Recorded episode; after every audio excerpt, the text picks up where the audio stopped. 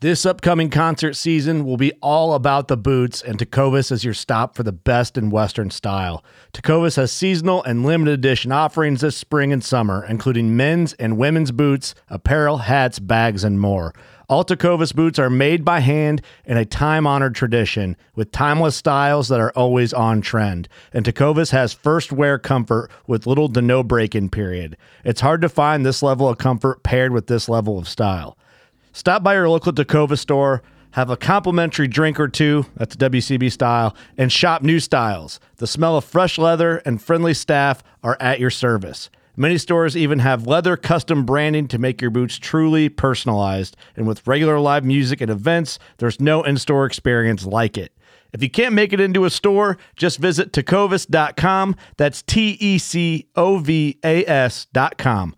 They offer free shipping on all boots, as well as free returns and exchanges, and ship right to your door. Go to tecovas.com and find your new favorite pair of boots today. Fishing like a local isn't just about catching fish. It's about connecting with the environment and the people who call it home. It's about hearing the stories and traditions that have been passed down for generations and sharing unforgettable moments with the people you meet along the way.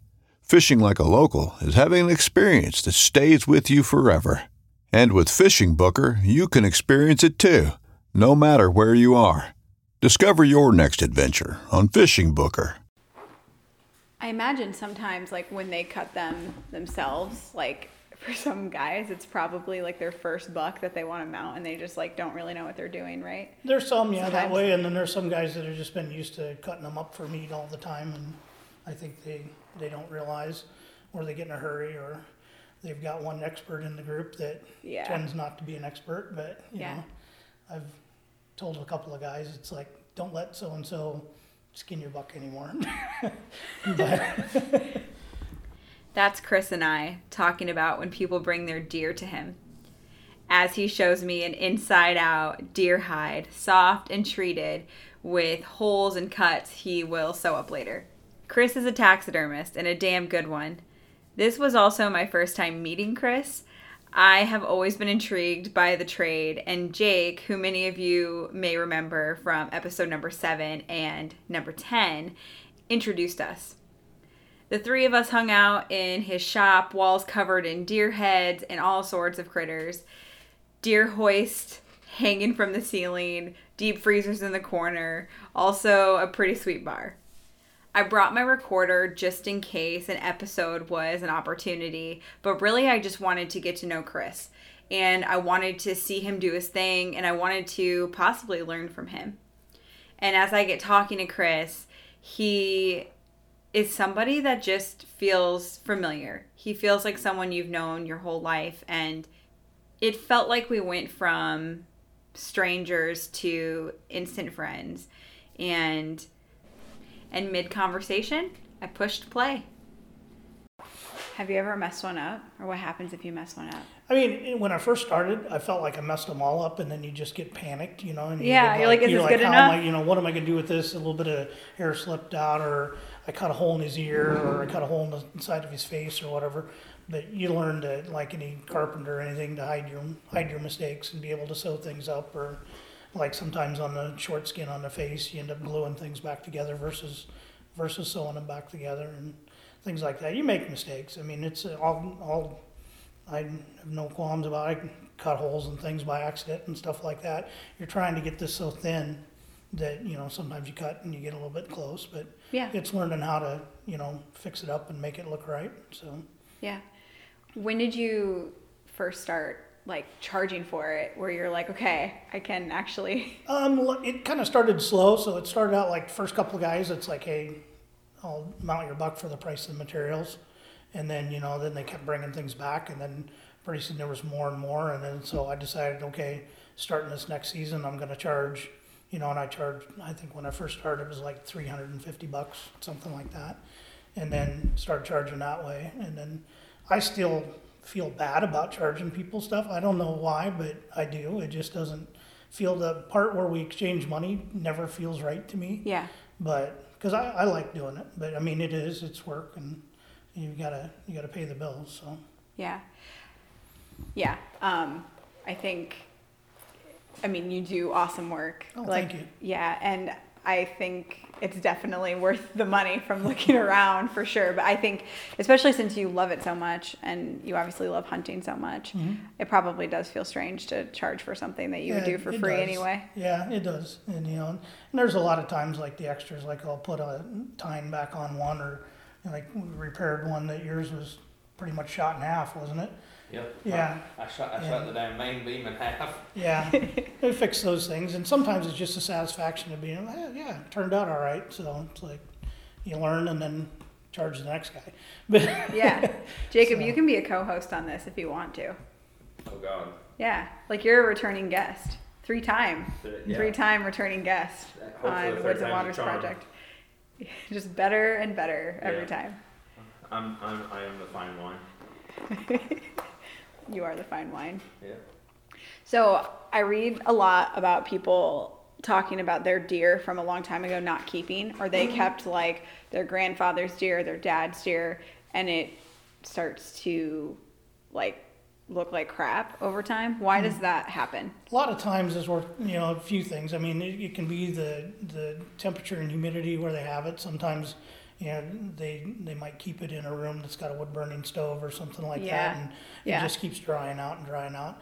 Um, sometimes it's it's you know the job that you do or or the way that things tan. If you don't get the hide thin enough, then you have the there's that much thicker amount that's going to end up having to shrink, and then that'll crack and break and That makes sense. yeah. So the thinner you get it, the you know, it depends on the glues that you use and stuff. So things are getting better and better all the time. I mean, you look back at what people used to use, they'd make chicken wire and paper mache to make a you know the same form that you see over there that has all the muscle and everything and you know, all the detail to it and everything. Yep. So I've seen that chicken wire poke through in a few mounts that I've Yeah, seen hanging around before. yeah, it's amazing. You see on some of them where they've torn them apart and the type of eyes that are in there. Some of them are glass blown eyes and different things. It's really neat to see what people used in back back in the day. Yeah, that is super cool. I've always been like really fascinated by taxidermy, just I guess from I love hunting, but from the like art form Mm. Yeah. side of it. And that was I was big into art in high school and stuff, and you know junior high and high school. I really liked drawing and drew a lot of horses and you know things, and did clay elk and stuff like that. You know, and it just it seems like a continuation of that. You know. Yeah. So Yeah, my dad tried to. My mom is really artistic. Um, I did not get any of that from her at all. she is a wonderful artist. She's very crafty, um, great at drawing and painting. Can just make anything look beautiful. Like I don't know if she knows how talented she is, but my dad tried talking her into going to taxidermy school because he is an avid hunter, loves it, and she wanted to be more involved with that world with us kids and him.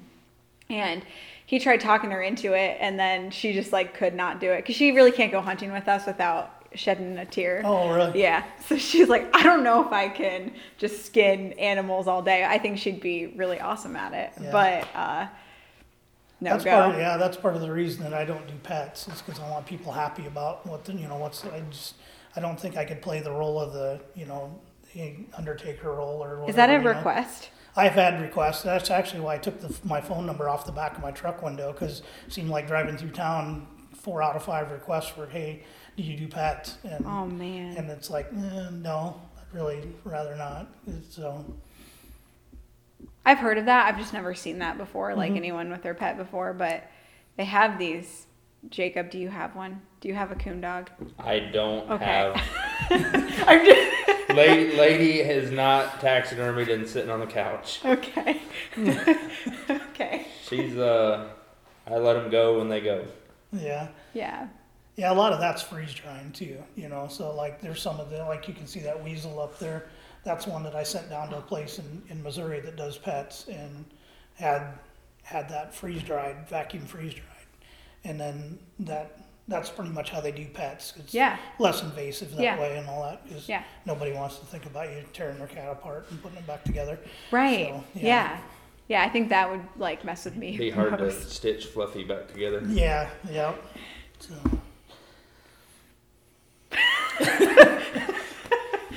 I kind of forgot that was a thing, so I didn't know it was going to go that direction. So Yeah. I'm a little like I thinking was- about I was my waiting dogs. for it. Yeah.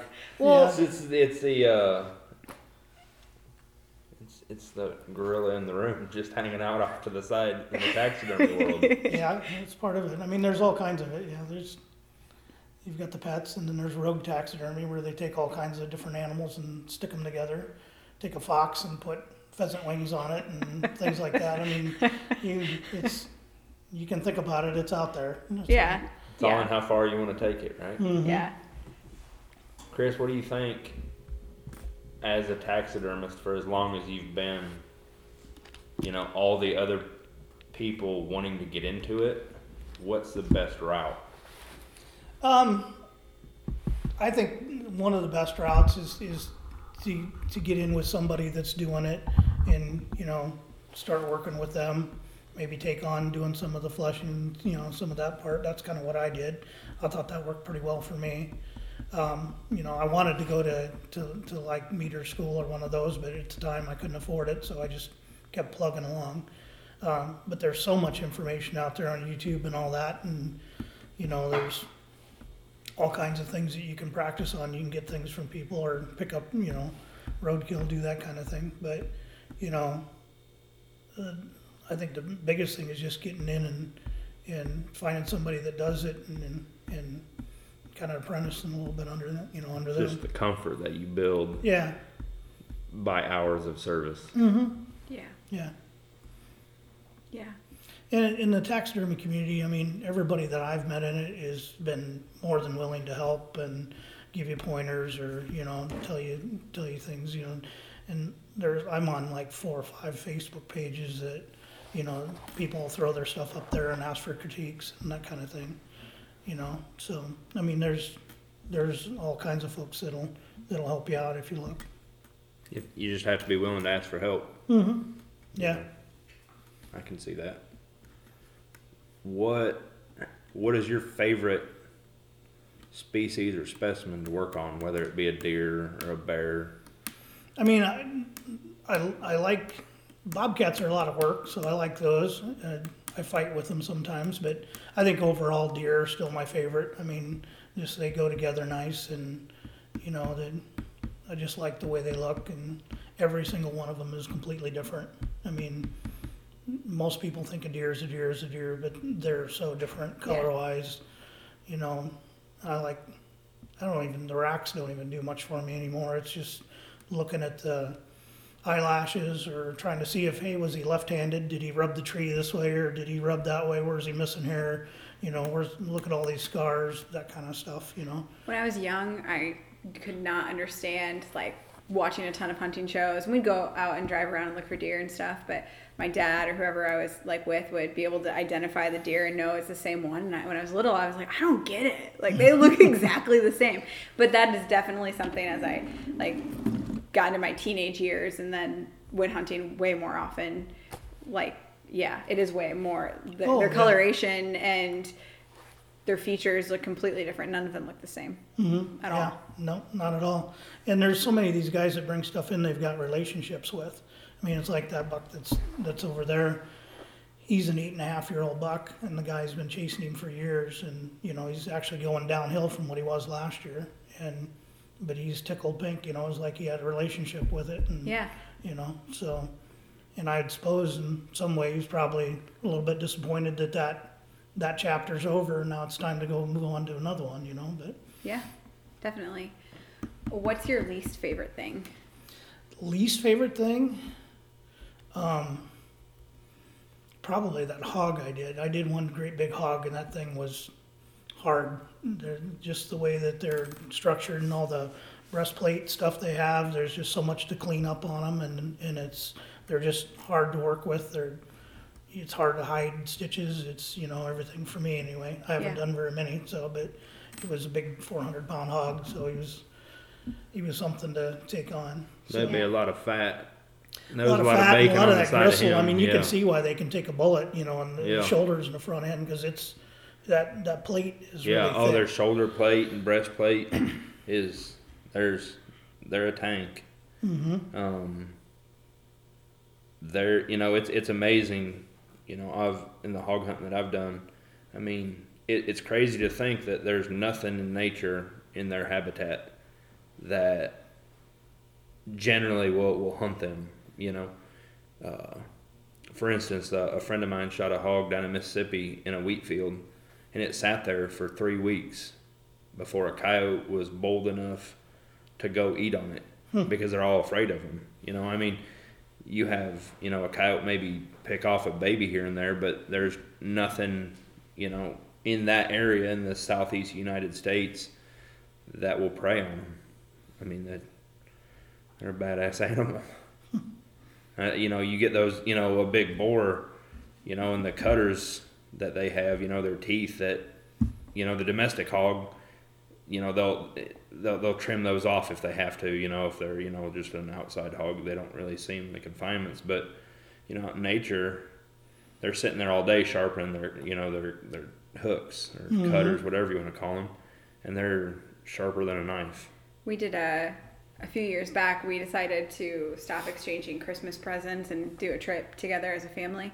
And this is where my mom doesn't come hunting with us anymore. Was this trip? We did a hog hunt right in uh, right outside of McGregor, Iowa, Oh. on a private property, and it was a blizzard. We ended up going with this father son who got snowed out the day before, and we all went out for my brother and I were getting a hog, and then these two were getting a hog, and they just we were out there on hundreds and hundreds of acres. Um, all uphill out there. It seemed like heavy snow. My mom came with to record it. She was thinking she was going to videotape it. My mom's five foot tall, so like in the snow up to our our knees, like she's like way back there, and you know the video is going to be horrible. We have to look, you know, like ants on the screen. And we're a little bit nervous for her because the guy who looked like uh, what's his name, little country singer, like all bedazzled. Oh, Justin Moore. No. Or- Little Jimmy Dickens. Yes, he Yeah. looked just like little Jimmy Dickens. Yeah. He, you know, who owned this property, and uh, he's telling us like, "Hey, don't get too far apart for real. Like these hogs are mean." He's like, "But I've got goats out there that are, you know, also mean. Like you need to stay close together." So we're trying to, you know, make sure we're all staying within a certain distance of each other. Well, I go off in one direction, and my brother, you hear my brother yell and shoot, and he shoots his hog, and then all of a sudden, these three boars come out from the woods and just like attack this other hog and just start beating the crap out of him. And like they are just like cra- going crazy. And uh, we had to kind of, you know, as soon as they saw us, they took off and they would go their direction. But he said that sometimes in those scenarios, they will, they're domesticated to a point because they are an offense and they do get fed by people. But seeing that, it was like, oh my God, I'm really glad that's not me. Like they were super scary Yeah. It was a really cool experience and it's Yeah. really hard to even a great shot they take a minute to die Oh yeah. that's they're tough Yeah. Yeah, they They're are super tough, tough animals. animals. Yeah. Yeah, unless you, you know, put your make a brain shot or something like that, they're they still got a lot of angry inside of them coming out after you shoot. 'em. yeah yep Uh, the the videos you see online are, are legit. You know, of them coming after people. I mean, they they're afraid of nothing. So Yeah. I respect that. yeah i imagine like these were a little bit you know not so wild so i can't imagine i've never been i've never been wild hog hunting before but Yeah. Chris, um, y'all have kind of talked about what you like to, you know, put up and what you don't like to. I mean, can you walk through the steps of your taxidermy work? Sure. Yeah. I mean, you know, when you think about when somebody brings a deer in, um, probably ninety percent of the guys bring them in, you know, caped out up to their neck within a couple inches of their of the back of the skull. Um, some guys bring them in, and like I told you before, I'll skin them for guys, you know, just to make sure that we get it uh, caped out right and everything. But and happy to do that for folks. But um, so anyway, they'll bring it in. We'll do the paperwork, get everything set up, so, they've got their paperwork and everything, and pick out their form, and then, know, that that part just yeah, that doesn't take very long. But um, then usually I require a deposit, and then after that I'll keep the keep the deer out the rest of the way. So, um, and then from there it goes in the freezer until it comes up in the queue and it's ready to go, and then I'll pull it out, thaw it out, and then you turn the eyes and lips and uh, the, eye, the eyelids and the lips and the ears Um, like you can see on this one, it's you know you can turn completely inside out, and um, get that all done, and then uh, get all the uh, all the extra meat and uh, everything off of the hide, and then you can salt it. So you'll salt that once, and then 24 hours later you'll salt it again. So that sets the hair, kills all the bacteria, and sets the hair. So that way you don't lose any of the hair. And then from there it goes into a pickle, which I use formic acid and salt and uh, five gallons of water. So it's five gallons of water.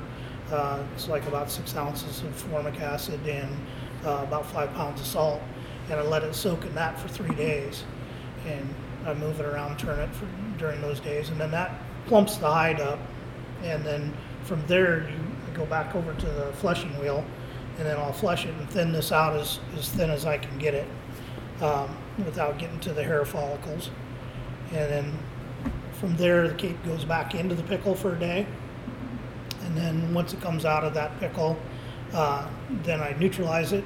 So it goes from the acid bath basically, and I'll put it into higher pH uh, solution of water to get it to about a neutral pH. And then I'll put a what they call a brush on tan to it.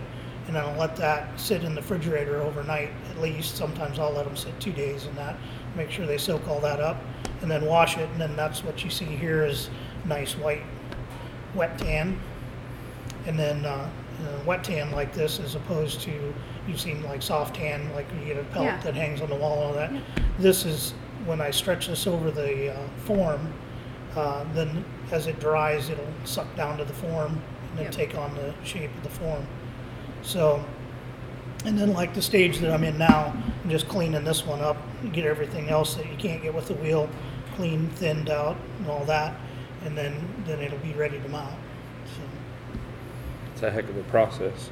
yeah, it takes takes about ten to twelve hours over three weeks to do a complete deer. So, And that the the three weeks, you know, that's is that a lot of the gluing time. You know, like you know, w- once you mount it on your mannequin, Mm-hmm. Is that the the hide sucking down to the glue, or you know everything setting? yeah, to? so I'll mount it like say, you know I mount it on a Sunday usually is a lot of the days I'm out here, but um, I'll mount it and then over the next couple of days you've still got a little bit of time to move some things around and as things dry and start to shrink you can move your eyelids around and things like that and your ear butts and because the clay use clay in your ear butts and you get that shape the way you want it and it's going to dry out a little bit. The clay that we use is pretty non-shrinking but you're still going to see a little bit of movement. So you've got a couple of days to adjust things and then the next two weeks after that is when it's drying out.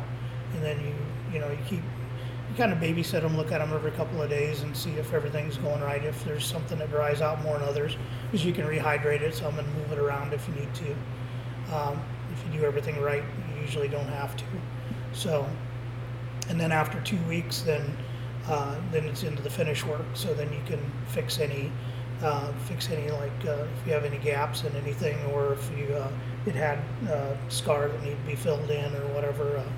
Uh, um, but I use epoxy clay, two part epoxy clay.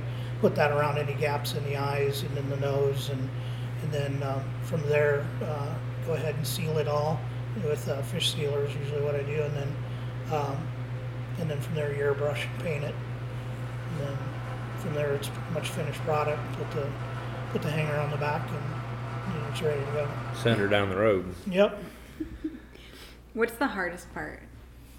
The the hardest part probably for me is just the time on the wheel. I mean, it's it's there's a lot of back and forth. You know, as you've fleshed a lot of coons and stuff like that, but you know, it's just that repetitive pulling against that wheel and stuff. It gets working on your shoulder after a while and standing up bent over that. You know, Yeah. it's it's probably the most physically demanding.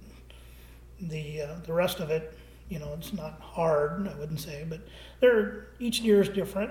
Some fit the form perfect. Some you have to make alterations. Some some just you can't figure out what's going on. The things don't want to go where you think they ought to go, and Yeah. it takes a little bit of trial and error and kind of moving things around and playing with it to get it the way you want. But I'd imagine it would be tough, like you know, a big rutted up buck. You know how swollen their necks get.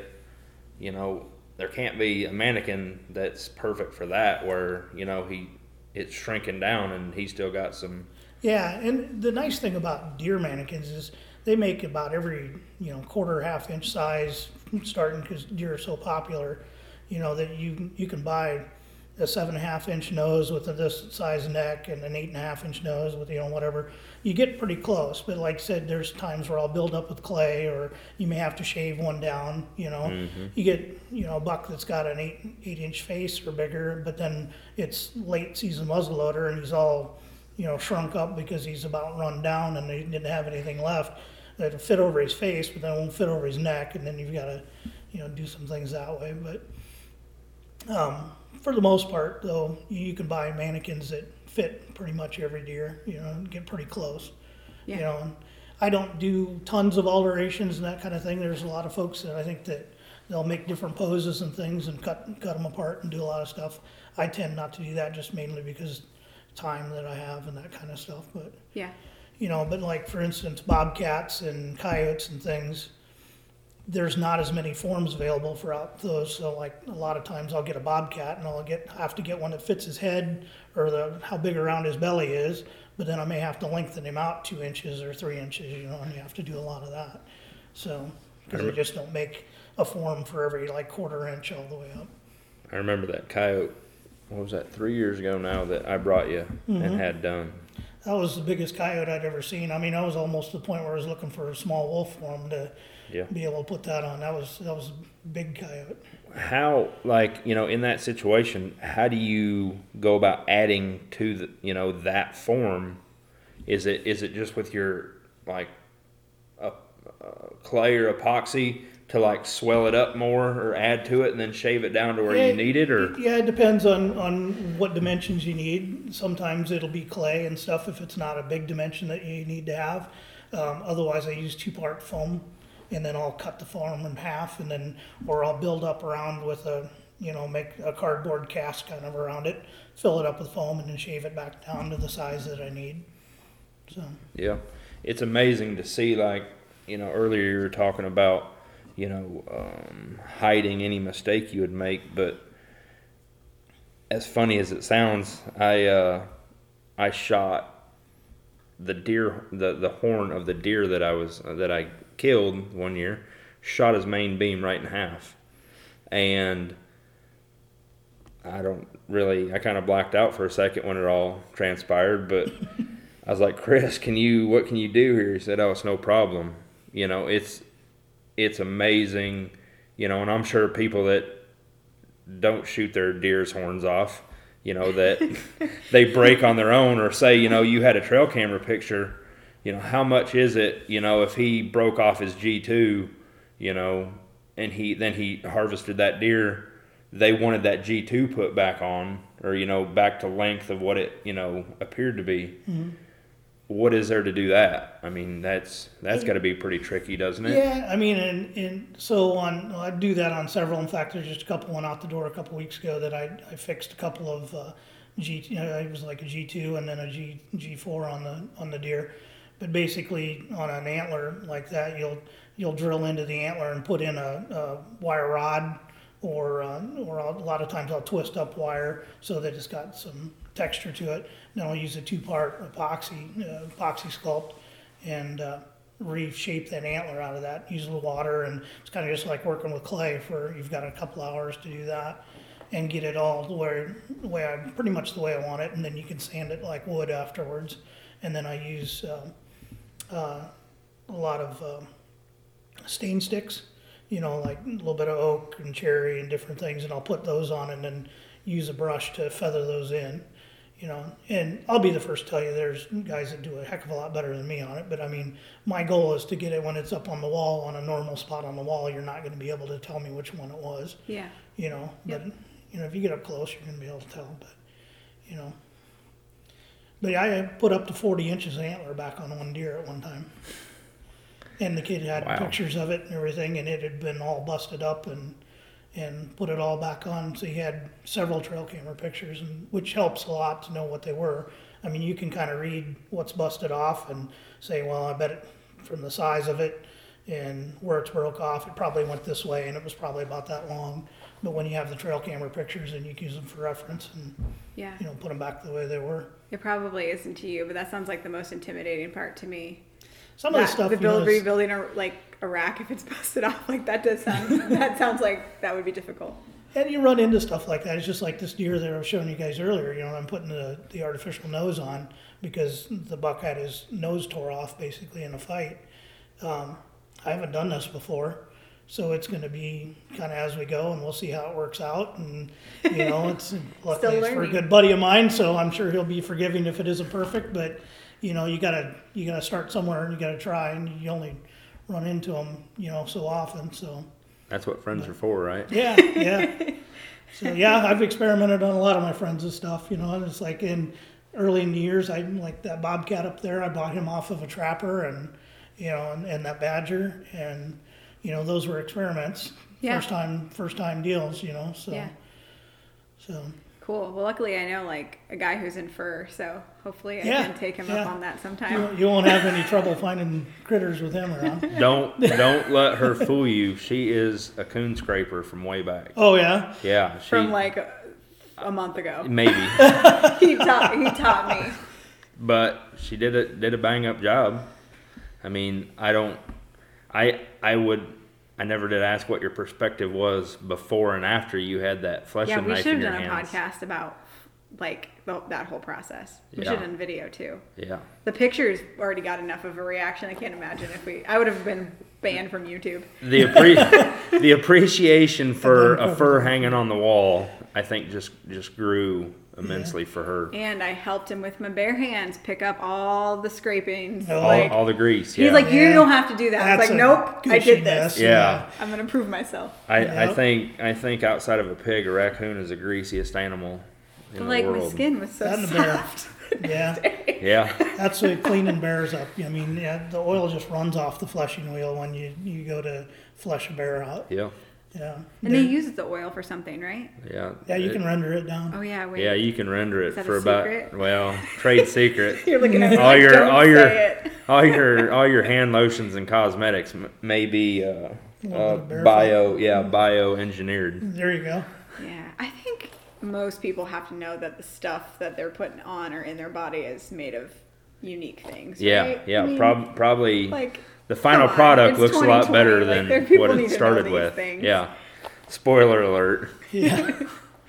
Your your cosmetics is really fat. yeah. Raccoon fat. Yeah. Uh, that prob- that part would probably surprise people. The raccoon part.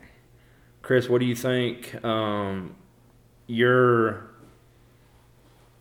you're from around here originally, right? I grew up I in mean- Fort Madison, which is, yeah, about 80 miles south of here. Yeah. Um, what brought you here? Uh, going to the University of Iowa. So I came up here and went to Iowa. I always wanted to go to Iowa out of school. I graduated from little school, Aquinas, which is a Holy Trinity now, and uh, came up here to, to school and roomed with one of my buddies from uh, from back home. And yeah, spent my four and a half, almost five years of from some of the best years of my life at the University of Iowa. It was a lot of fun. It- Got a degree out it's of it in the end too. it's amazing. It's amazing the attractions that Iowa City has to offer besides Yeah. the school, right? Oh yeah, Uh, it was a lot of fun. So. And earlier, before we were recording, I think I got this before. You were kind of self-taught, but then also you had someone mentor you. Yeah. Right. Yep. Yeah, a guy named Glenn Bontrager over. Uh, he was in Kalona at the time, and yeah, he's he's very good. I mean, I've never. I mean, I still don't know that I could. The the way he does eyes on a deer and the expressions and things, it's he's very good. Um, yeah, and so yeah, I helped him for about a year, and then then started doing it on my own. So Yeah. Super cool. I always assumed people went to school for it. Just I didn't know that many taxidermists. I really, I still, I still don't.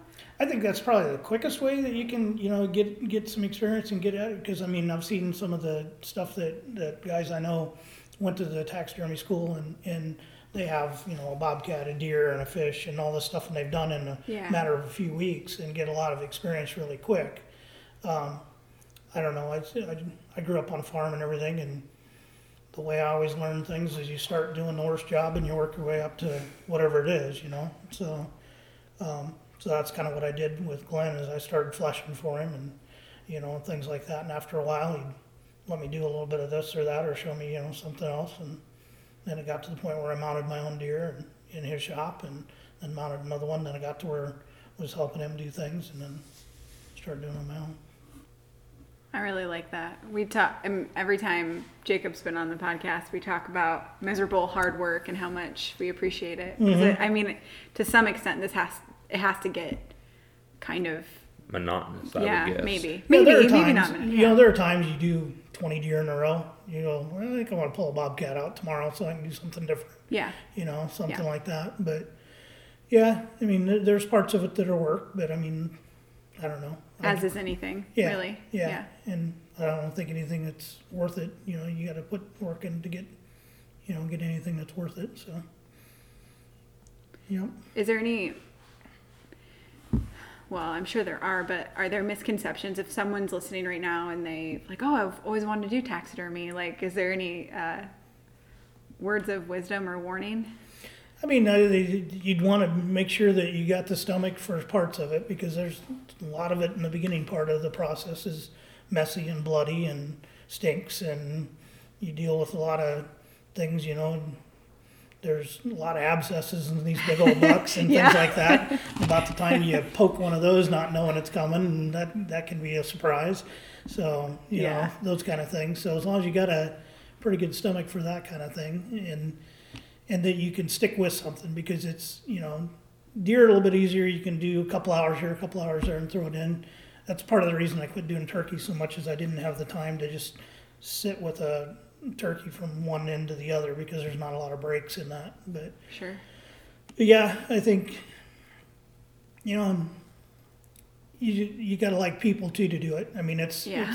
it's it's not a you you spend a lot of time out here by yourself but then you, you meet a lot of really great people and you know i've met a lot of people i call friends now you know and stuff that had, you build a customer base and i mean i've got the same guys are bringing two and three deer you know two year a year you know that kind of thing or or they'll get a coyote and something you know i have multiple things from guys in the same year and then then there'll be a guy that doesn't get anything for a year or two and then all of a sudden you'll bring something and you're just like you know it's like seeing an old friend again you know when they come in so Yeah. Pick pick right back up on where you guys left off, sending the last animal out the door for them. the what Picking right up, you know, your relationship. Mm-hmm. You know, they walk through the door and it's right where you guys were at before. yeah yeah it is i mean it's just yeah it's like you know when family walks in the door sometimes you know it's like you know and i'd say that's with 90% of the customers i mean there's there's a few it's just like with anything else but you know um, but I, I really enjoy because everybody comes in and they start telling their stories about what they got you know how they got it you know, or something else that they did or they come in and they see somebody else's. You know like the other day i had a couple of things laying on the floor there that were ready to skin and, and you know people were just amazed to see them hadn't seen you Yeah. know one of them was a bobcat and they hadn't seen a bobcat before and you know I'm just in awe. And people bring their kids out all the time with them you know and the kids are sitting there looking like they're in the zoo you know looking at everything and well, like you were saying earlier, like these, mo- you know, most of the time these animals are way more than just the trophy. It's like a story. Like Mm-hmm. the eight and a half year old deer you're talking about. Like that has to feel pretty good to be a part of Yeah, that. yeah, and, and somebody trusts you enough to take care of that for them. You know, you know, there's you have to feel pretty good about that. It, the biggest, I mean, just you know, right out, right off the top, the the most rewarding part is when, to me anyway, you know, when I come to pick up an animal from you, walking through the door and seeing that animal on your wall exactly how I seen it. I mean, you know, I do. I I I'm trying to stumble here. Uh, what you put into it you know, with every, you know, the, the, the face of that deer, you know, when you're saying that's what you enjoy, you know, putting it back to be the character of that animal. Mm-hmm. You know, when I walk through the animal, or, you know, walk through the door and seen all the scars on that deer that you did for me, you know, that's exactly how it was the day that I, the day that I harvested it. Mm-hmm. You know, it's like, dang, right there it is. You know, there's that deer again, you know Yep. and that's got to be the most rewarding part for you is five years from now they can look at that animal on their wall or on the pedestal and be like, there it is, you know, and, and just have that flood of memories come right back. Mm-hmm. Yeah, that's kind of a you know the, that moment like you talk about when guys come in. That's kind of a nervous moment for me because you know I Oh, yeah. see it and like yours, you know, it's all scarred up and everything. I know you, so I wouldn't be so worried about that. But I mean, it's like sometimes you you know with some of these guys that you don't know as well, you're like, oh God, I hope he likes it, you know. And it's like, I hope he realizes that that was all you know scarred up or that that little chunk of his ear was out or whatever, you know, and those kind of things. So. And then they look at it and they're like, they're happy with it, and you're just like, oh, cool. So, And there's a gap of time too, right? There's like all yeah, because I mean, it's been almost a year since they've seen it. Yeah. You know, so yeah, you know, I try to keep it down to at least a year. You know, that's that's my goal. So, and it's been a little easier now since kids are you know we're empty nesting and kids are not around, so I don't we don't have as many other curricular activities to do. But so Chris, a lot of times when I come down here just to talk or bring you something, I you have a son um, that's out here working. Um, is this business or this trade something that you hope he continues?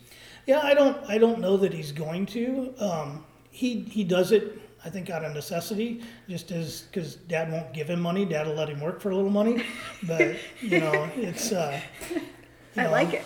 Yeah, but so it's like you know you want a little bit of money. Why don't you go you know keep out a couple of deer for me or whatever, and and you know do that.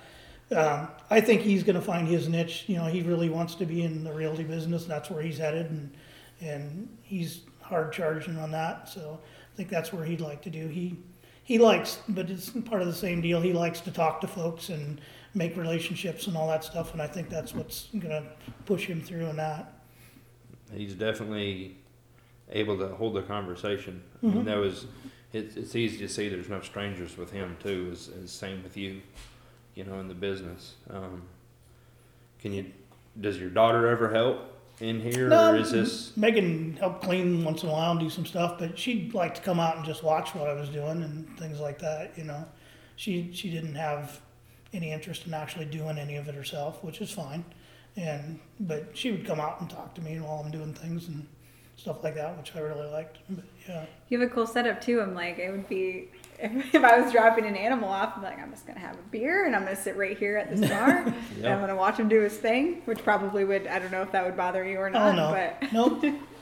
No, that doesn't bother me a bit. No, yeah, this is, you know, I spend a lot of time out here, so I try to set it up, you know, be as comfortable as possible. And we have usually a party or two a year, and so we'll clean everything up, and which is good because it needs to be cleaned up about once a year anyway.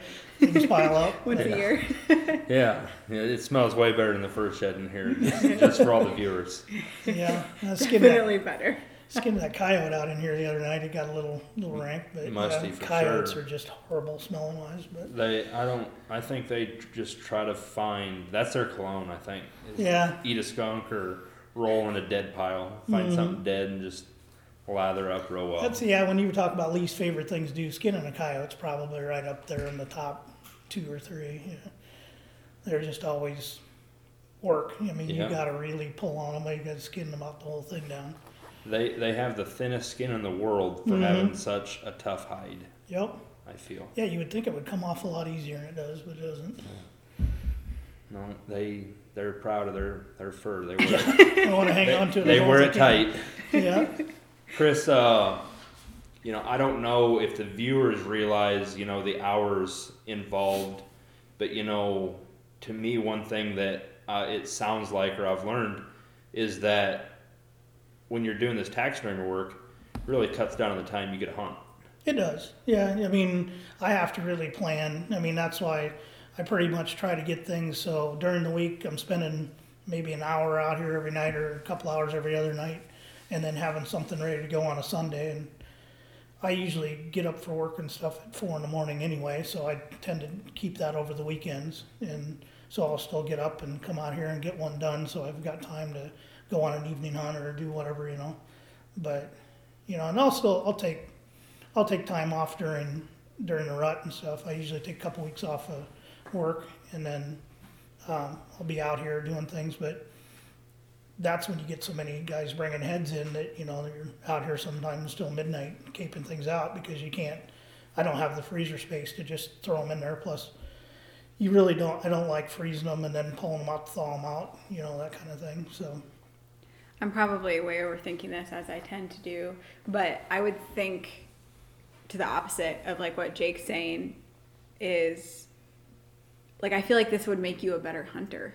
Like this practice, like I feel like you very much have to slow your mind down to do this work well and continue to do it well and have the patience to do it.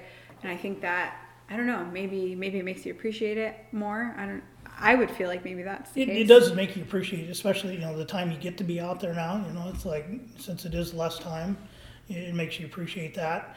I tend to watch the animals more just Yeah. to see what they're doing. You know, and get the binoculars up and watch their eyes, watch their ears.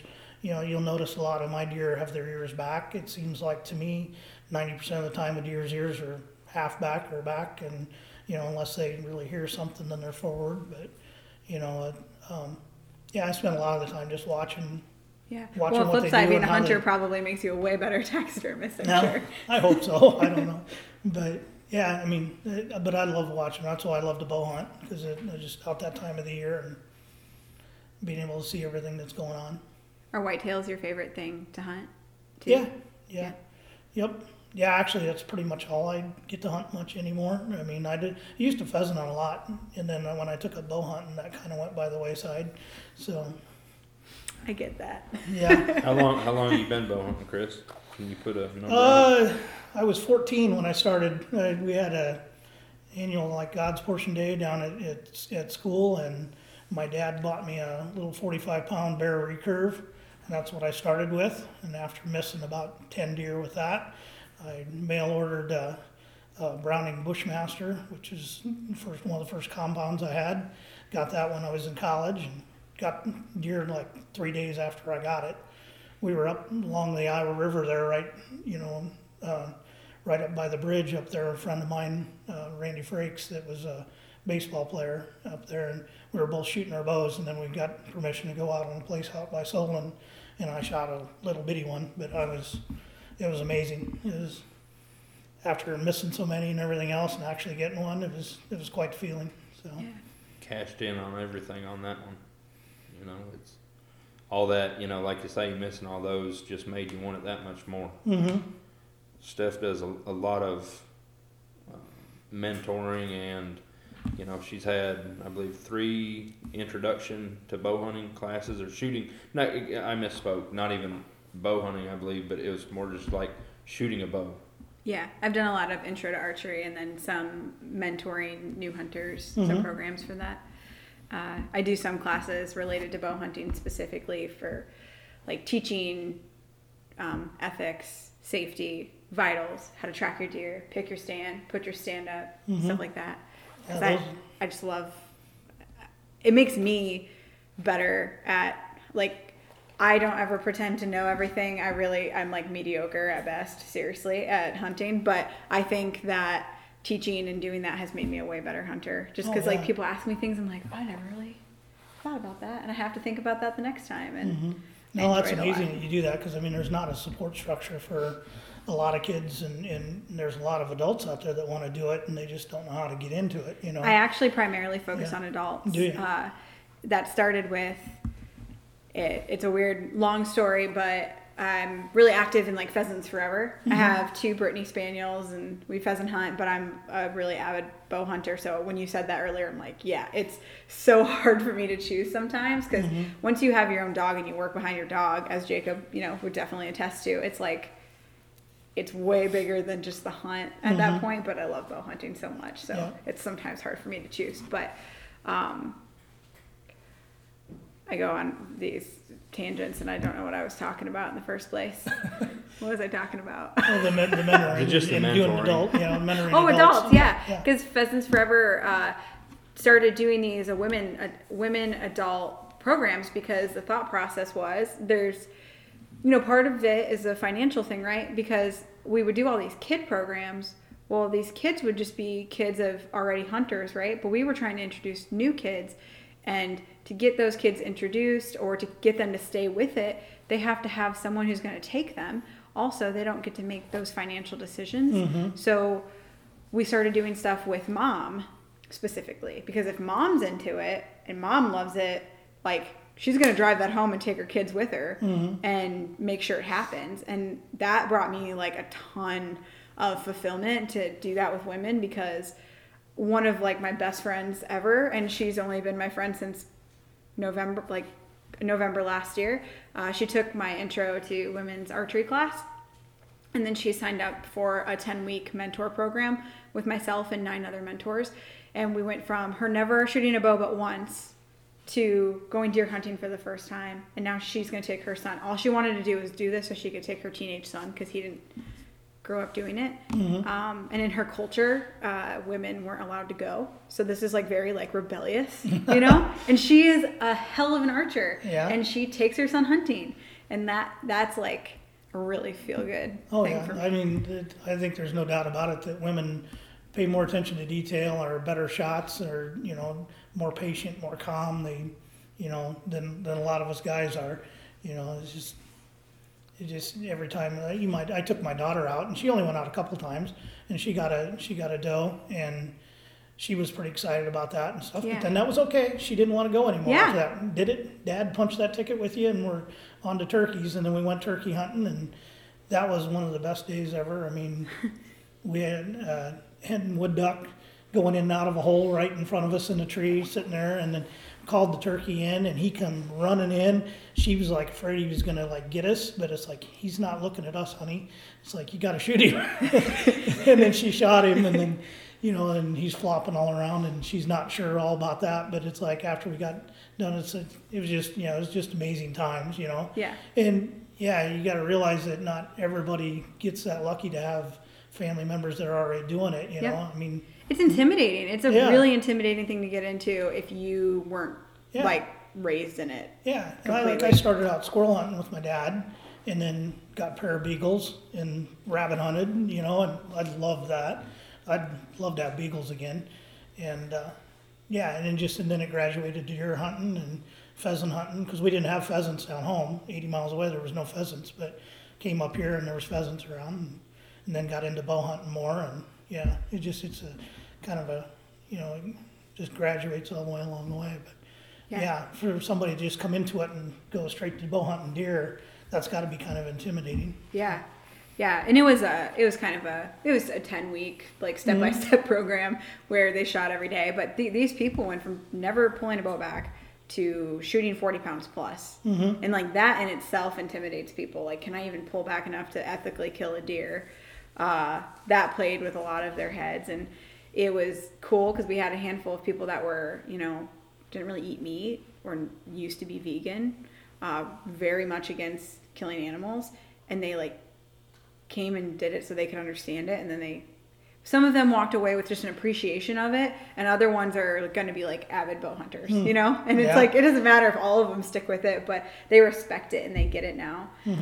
Gro- growing up, like just walking in here, uh, a lot of my friends when they come over to our house and stay over. And we live in iowa. That always like blows my mind. I didn't grow up with around a lot of hunters around me besides a couple people in my family.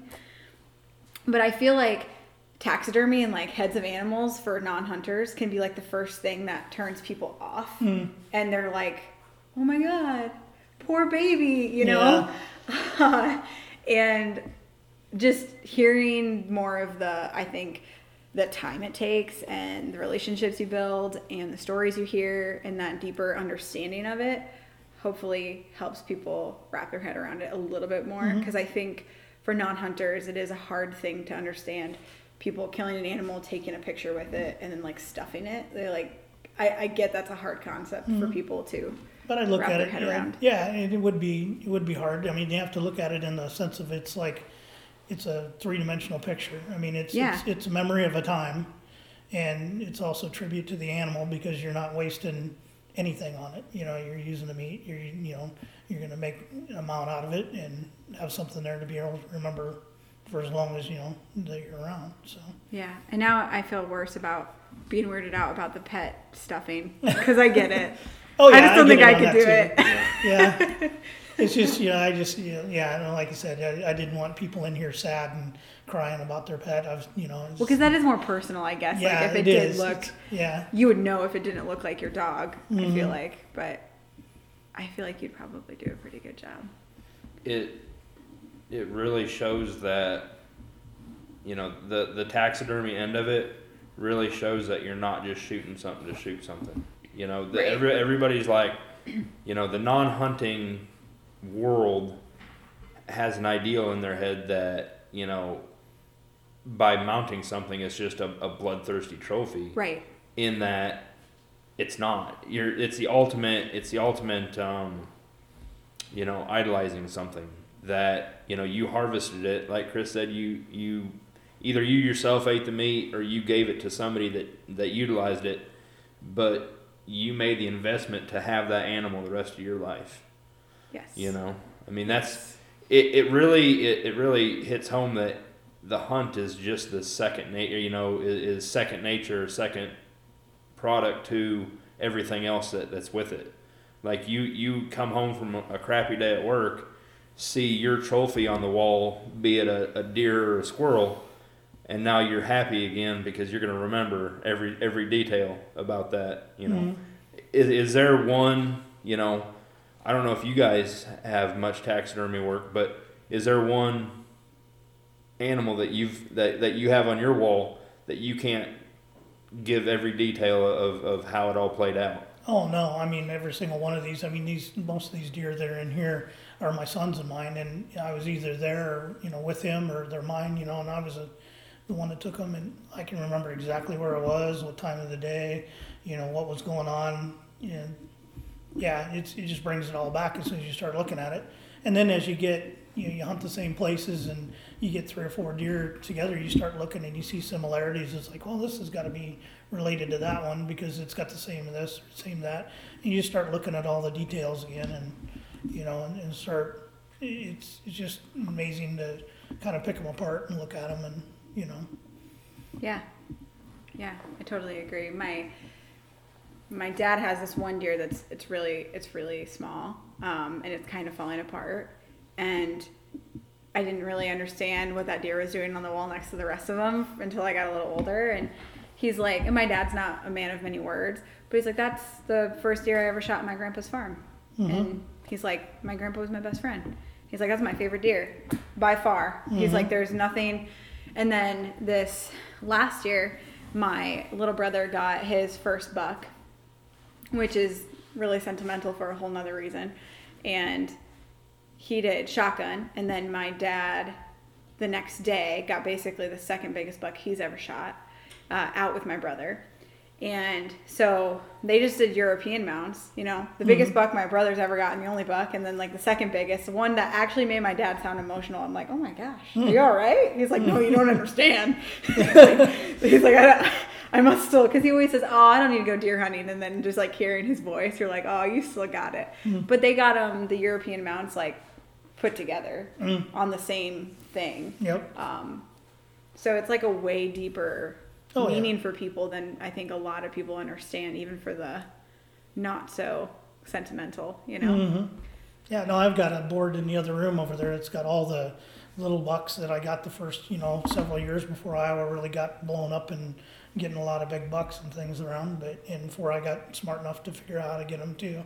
But yeah, they're just as special as these guys all in here. You Yeah. know, they're mounted, Yeah. and I can still look at those and tell you where they came from. And Yeah. yeah, That's a really good point. I never really like because when you tell a hunting story and you don't have the pictures or the video or the trophy to look at, it probably gets a little hazy and you start making stuff up a little bit more. it's, it's when the you one, see it's it- definitely the one that got gotta fill in the away gaps. You yeah, know? when you see it, you're like, this is exactly what happened. And I think is. that's true. It's the pictures or it didn't happen well i got that sucker on the wall right there so there's Mm-hmm. my proof Yeah, Yep.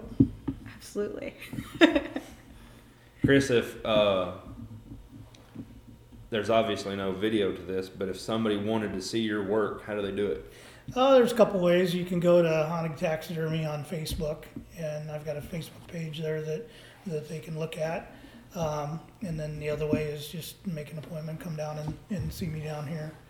So, Right on. What? Uh, I mean, can you throw out your number? Do you feel comfortable with your business yeah, number? yeah, yeah, no, that's fine. I mean, it's, uh, my business number, it's, well, the only number I have, but it's 319-330-1912.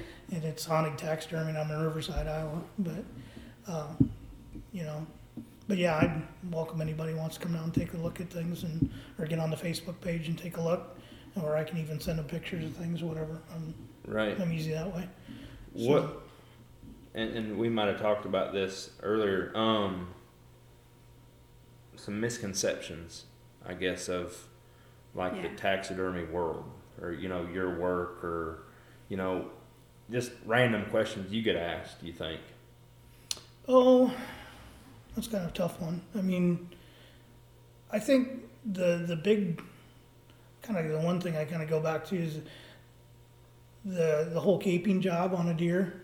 You know, I think that's the biggest misconception is you can have half of his neck and still get a shoulder mount. you know, um, you know that's one of the big things. But uh, the other part of it is I think people think that it takes a year or two years to do one, and it doesn't.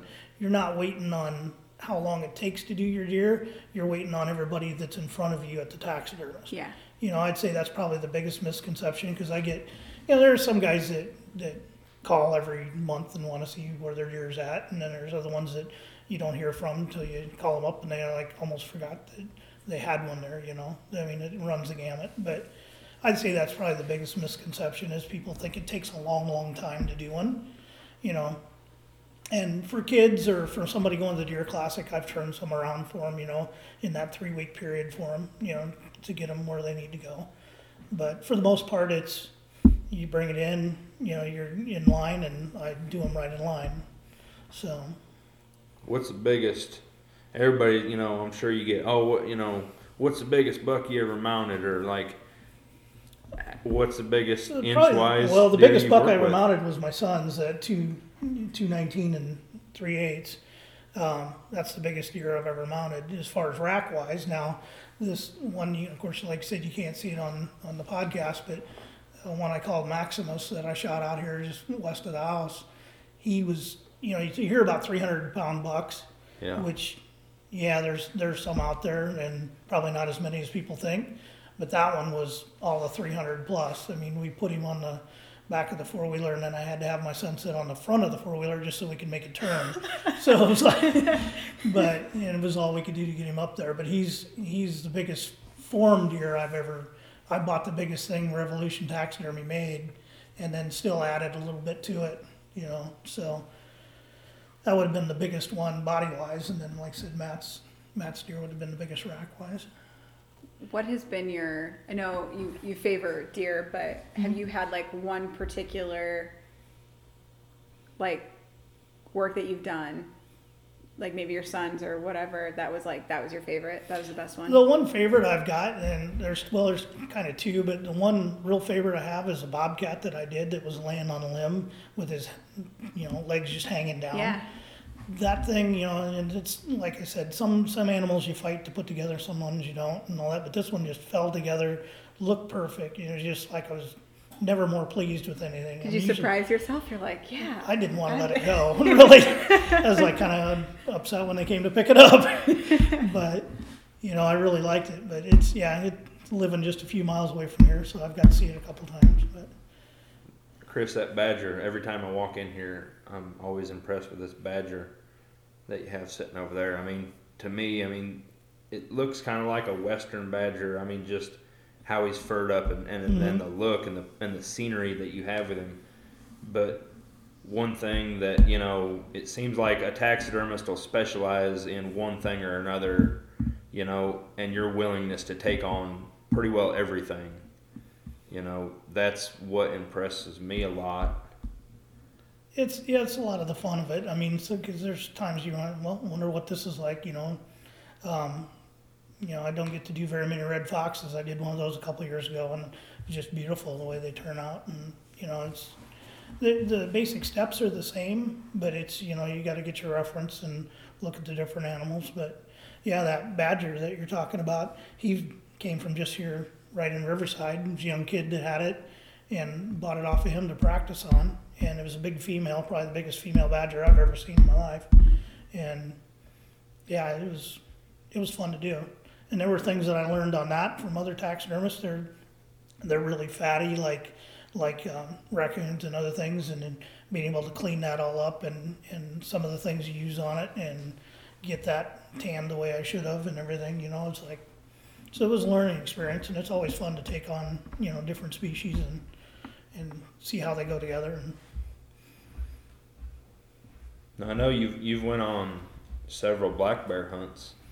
Um, what what drew you to go? You know, want to chase a, a bear? Anything? Just the draw of it, or I think it's the excitement of it. I mean, when I when I got the the bear that's over there, I mean, I shot her with a bow, and I've never shook so bad. I mean, not even my first whitetail did I shake that bad, and then to have to go tromping through the brush to you 99% sure it's dead, but you still don't know, and you're going, "This is stupid." I'm walking with a bow through this brush, going to get this bear, but you know, something it's they could chew on me? just amazing experience. And then plus I like going different places, you know, and going to Canada and, and hunting bears was always one thing I wanted to do. And so, yeah, it was a pretty exciting time. It's on my list. Have you been bear hunting, Jake? Yeah. Yeah? Yeah. I'm sorry that I forgot that. I'm pretty sure you've told me that. We've Yeah. talked about this. with, with hounds and over a yeah, stand. that would be one I'd like to try is with hounds. Maybe out in the Carolinas, I always see like that'd be a good place to go. North Carolina, I, arguably the biggest Biggest bears bears, in the in the country. hmm Those suckers out there, are, you know, and and it's amazing. You'd think, you know, that there's not much to, you know, chasing one with a hound, but they make you earn it out there, especially. I mean, they they know they're being chased or pursued, and as soon as they hear those hounds coming on them, they're like, "All right, you know, I'll run over this mountain and make you chase me." so there's Yeah. there's definitely an earn it factor. Yep. And that, you know, that's part of why I do this out here too. I mean, you know, you make a little bit of money and that goes into my, you know, fun fund and that's where I go do my hunts with and stuff like that. Yeah. So, I, uh, in the beginning of my podcast, I used to ask everybody this at the end, and maybe I should start doing it because I'm just, I just want to know, what's your next adventure? my next adventure, I think we're going to go back to uh, Nebraska, western Nebraska, antelope and mule deer hunting. So yeah, that's I think that's what's kind of in store for us this year. I got my one of my best buddies that that I like to do this stuff with. His kids are still pretty small, so we're trying to. I'm raring to go because my kids are out of the house. and I can drop. I can go tomorrow if we needed to go, but he's got planned a little bit more. So I think we're and then we're we're applying for points out in Colorado and and uh, I think we're gonna maybe apply in New Mexico for elk. So Very cool. yeah, so All starting to- bow? All, all bow, think? um, it depends. It depends on where we go. If we got New Mexico, I'd probably, I'd, we'll probably go bow there, and it, I'd like to do a muzzleloader hunt in Colorado. But yeah, I like the black powder hunt too a lot. Yeah, Yeah, it's my second favorite after Yeah. bow hunt. mine too. Yeah. Thank you, Chris, so much for your hospitality. I had a lot of fun talking to you and can't wait to take you up on some lessons. And thank you so much, Jake, for introducing me to such cool people. This community is amazing and I am so blessed. And thank you to all of you. So much love, so much love. Until next time.